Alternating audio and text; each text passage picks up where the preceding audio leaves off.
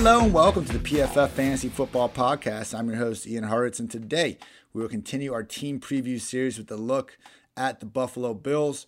Uh, make sure you check out the first 17 episodes if you haven't already. Trying to keep these as evergreen as possible throughout the entire offseason and our lead up to week one. So, without further ado, 2020 Buffalo Bills Fantasy Football Team Preview. Starts with the guy that many, many at my company the fine folks at Pro Football Focus haven't been the biggest fan of, and that's Josh Allen. And, uh, you know, I am a big time, you know, I wouldn't say truther to Josh Allen as an amazing quarterback, but my goodness, is this guy fun to watch play? Just from an entertainment perspective, I truly believe Josh Allen is a top five quarterback in this league. I mean, where else can you find a guy willing to throw the ball 60 yards downfield, double coverage to his fullback, you know, to lateral the ball with two seconds left, or two, I'm sorry, two minutes left in an actual playoff game over his head blindly to an unsuspecting teammate. You know, and then at the same time, the guy makes a couple throws a game that, you know, outside of Patrick Mahomes, I don't know who else in the league is capable of doing it. So, I mean, the arm talent, the athleticism, the DGAF attitude, all just, you know, adds into my love and loyalty to Josh Allen as an entertaining quarterback. Now, the question is, can he become more than just a great fantasy quarterback and, you know, entertaining signal caller in 2020. And they got the right pieces to find out if it can happen because look, Josh Allen's rookie year really brutal from a passing perspective, but he didn't have anyone. I mean, he was throwing the ball to Robert Foster most of the time, and no offense to Robert Foster, but you know, in 2019, uh, he did a great job adding Smokey Brown, adding Cole Beasley really retooled the entire offensive line. And Josh Allen took a step forward in almost every single, uh, you know, meaningful statistical metric. So it was good to see him, you know, when the talent level around him raised, so did Allen's performance. Now, the one just huge issue that still persisted last season was his ability throwing deep. Now, we all know Allen can throw the ball out of the stadium seemingly, but the problem is he just hasn't been all that efficient when throwing at least 20 yards downfield. And we had 35 quarterbacks throw at least 20 passes, 20 plus yards downfield last season. Allen ranked 32nd in deep yards per attempt, 32nd in deep ball catchable rate, 28th in deep ball QB rating, and sixth in deep ball rate. So he's pretty much like the NFL version of Russell Westbrook in that, you know, like Westbrook is to the three pointer and Allen is to the deep ball. It's a skill they don't possess, but they really insist on doing it at a real high rate regardless. So you bring in Stefon Diggs, though, who was PFF's single best deep ball receiver last year in receiving yards you know, on passes thrown 20 plus yards downfield. And it's easy to see how adding someone at Diggs' level could help the one big glaring issue in Allen's game. You know, this has been a situation where it's not all it's not all on Josh Allen. And you know, I would encourage people to check out Seth Galina's recent piece on PFF.com where he kind of breaks down some of the ways the Bills could make the scheme easier on Allen because if they could just help a little bit in the passing department, I mean, he could really take a big step. Has truly a top five fantasy season in his range of outcomes because the rushing usage is there. It's absurd and it is there. I mean, I don't think people realize just how, you know, transcendent almost Allen has been as a rusher. Like, okay, Lamar is the best rushing quarterback in the league, best rushing quarterback ever. It's hard to debate that. But here are the rushing stats through 28 career games. Michael Vick, 184 carries, 1,321 yards, 10 rushing touchdowns. Josh Allen in his first 28 career games, 198 carries, 1,141 rushing yards, and 17 rushing touchdowns. I mean, truly, the guy is taken off at all moments. He is a handful for guys to get down. He's got speed. You know, he's one of the top guys in the league, regardless of position, just broken tackles per attempt he's as fantasy friendly as they come. He never checks down. I mean, league league low 1.3% of his passes in 2019 were checkdowns. That's just 6 of 461 pass attempts. I mean, Josh Allen again, this all leads to the entertainment factor I started with. And you know, he was the real life 2019 fantasy QB6. So we there's a reason why he's being drafted at that spot. It's what he was last year. I mean, the rushing upside is ridiculous. If we can just even come close to giving this guy a passing ceiling. I mean, this is someone that still hasn't even thrown for 275 yards in a game yet. So imagine if we start getting some 300 plus, you know, yard bonuses for Allen. Ceiling is the roof. I realize the floor, you know, just being kind of this volatile guy. You know, maybe we see a Trubisky ask, you know, just year three drop off, but, you know, still being in this good team, adding Diggs to the equation, I think it is fair to buy Josh Allen as a top six fantasy QB ahead of next season. The backfield is where things get interesting. You know, I mentioned Josh Allen and all of his rushing yards. And that's one thing, but it's really those rushing scores that are so ridiculous. I mean, the only guys with more rushing touchdowns than Josh Allen over the last two seasons are Todd Gurley, Derrick Henry, Aaron Jones, Christian McCaffrey, Alvin Kamara, Zeke Elliott, and Melvin Gordon. That is it. And it's a situation where, yes, Allen is taking off, you know, a lot just on his own scrambles, but they're also designing him touches near the goal line. And this is why I just can't really get behind Devin Singletary as a guy I'm targeting. He's he'll get the snaps. I mean, he played at least 65% of the offensive snaps in every game in which he wasn't either injured or returning from a layoff. But it's just that upside. I really don't think it's there. I mean, he was the PPR RB 18 during weeks 7 through 16 last season and it's just hard for the guy to get touchdowns unless he's going to rip off some massive plays. Josh Allen and Frank Gore combined for 29 rush attempts inside the 10 yard line last season. Singletary had three. I mean, I really think we overrate, you know, the idea of vultures. You know, there's the days of a Mike Tolbert type guy, you know, only coming in inside the five yard line really doesn't happen much of anywhere. But Buff in Buffalo with Josh Allen, he is more or less a vulture for this offense. So I do expect Singletary to remain the lead guy. The problem is, I mean, last year Frank Gore was still flirting with 10 carries per game, and they brought in Zach Moss to replace Gore, which okay, if, if he takes 10 carries a game, that's not the worst thing ever for Singletary, but Moss, much more capable receiver seemingly than Frank Gore. I mean, some of these, you know, just advanced metrics for receiving in college really paints Moss in a bright picture. I think some of it had to do with not all that much volume. You know, obviously college statistics should be taken with somewhat of a grain of salt to begin with, but I mean, there's a much higher ceiling for what Moss could do in this offense compared to Gore, which is just bad news for Singletary. Um, I do I know some of fantasy football Twitter is really starting to get behind Moss. He's cheap enough that like he's not worth a dart. I would just caution and expecting any sort of a three down role coming. I mean, it's going to be a two back committee with Singletary and Moss, with Allen, you know, taking all sorts of rushing uses, especially in the red zone.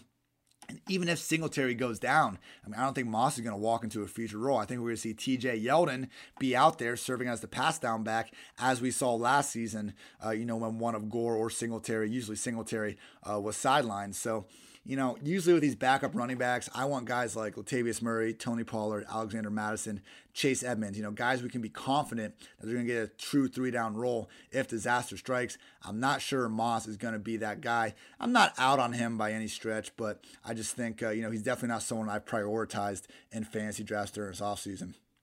Moving on to wide receiver hell of a situation here because you know I love John Brown and last year Smokey was able to be the PPR wide receiver 20 with uh, you know Josh Allen under center and all that but now we got Stefon Diggs. And you know the Vikings traded you know 2020 first fifth and sixth and then 2021 fourth. I'm sorry the Bills traded those things to acquire Stefon Diggs. So I think it's pretty clear who is going to be the wide receiver one in Minnesota. Now will Diggs get 100, you know, 20 plus targets and Smokey gets only 60, 70? That's the question. And, you know, looking, you know, when I was going through my ranks and kind of comparing them versus ADP, John Brown was a guy I was much lower on the consensus. And a big part of that is just wondering, you know, how is Allen going to be able to kind of enable multiple fantasy relevant wide receivers? And it's it's kind of a mystery. I mean, it could go either way. I could see Diggs being the featured wide receiver one here, or I could also see it being more of a 1A, 1B situation. And I mean, Be- Beasley's hardly out of the picture as well. I mean, it's a sneaky, talented, and crowded passing game, you know, where last year, again, Brown was a PPR wide receiver 20 and Beasley was a wide receiver 34. So, you know, I'm coming around more and more to Smokey as a potential, you know, boomer bust, you know, wide receiver five or six on your team that could wind up, you know, as a wide receiver three when everything's all said and done. I don't think Beasley, he just doesn't get the sort of fantasy friendly opportunities that we're going to want to target.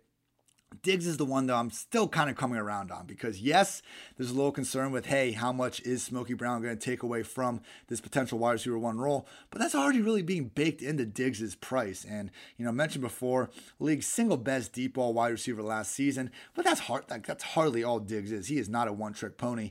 You know, a lot of people would I think have Diggs at just in the top ten of the most talented wide receivers in the league. And you know, just the amount we were ranking him so much higher in Minnesota when he had to, you know, deal with Adam Thielen and almost split targets right down the middle. So even in those like worst case volume scenarios, Diggs was able to smash uh, what he's being kind of projected to do in Buffalo. And I understand Kirk Cousins to Josh Allen is not ideal for you know a fancy football wide receiver but i just think the concern over the new spot the concern with josh allen it's already being baked really heavily into diggs price. So you know wouldn't go out of my way to draft him early but you know i have seen diggs in some of these drafts going round six round seven even. And you know if if you can get diggs as your wide receiver four wide receiver three even i mean you're feeling good about that uh, eight days of the week.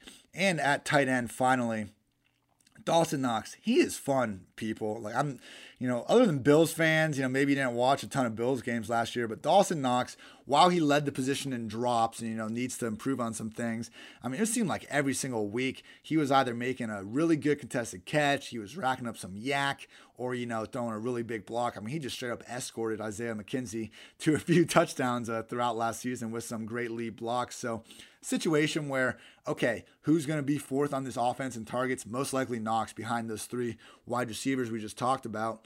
But hey, he is still a tight end that rarely leaves the field. You know, we're expecting 75% plus snaps, and I think he truly is talented. You know, while rookie tight ends never do anything, he did do a little bit, uh, you know, when you watch the film a little bit closer. So, I think the thing with Knox is he's being priced, you know, as like the tight end 25, 26, 27 uh, in most drafts you're going into. And yeah, in redraft, you know, one tight end leagues, no, you're not touching Dawson Knox, but especially in these leagues that need two tight ends or, you know, tight end premium, uh, or if you're in a situation where, you know, you really let tight ends slide and you're going with two or three of them, I think he brings a lot of potential to the table in September. I mean, I went through, you know, all these every every tight end group in the league and just took the their strength of schedule purely in weeks one through four. I think sometimes, you know, when we use full season strength of schedule, it can be a little bit misleading.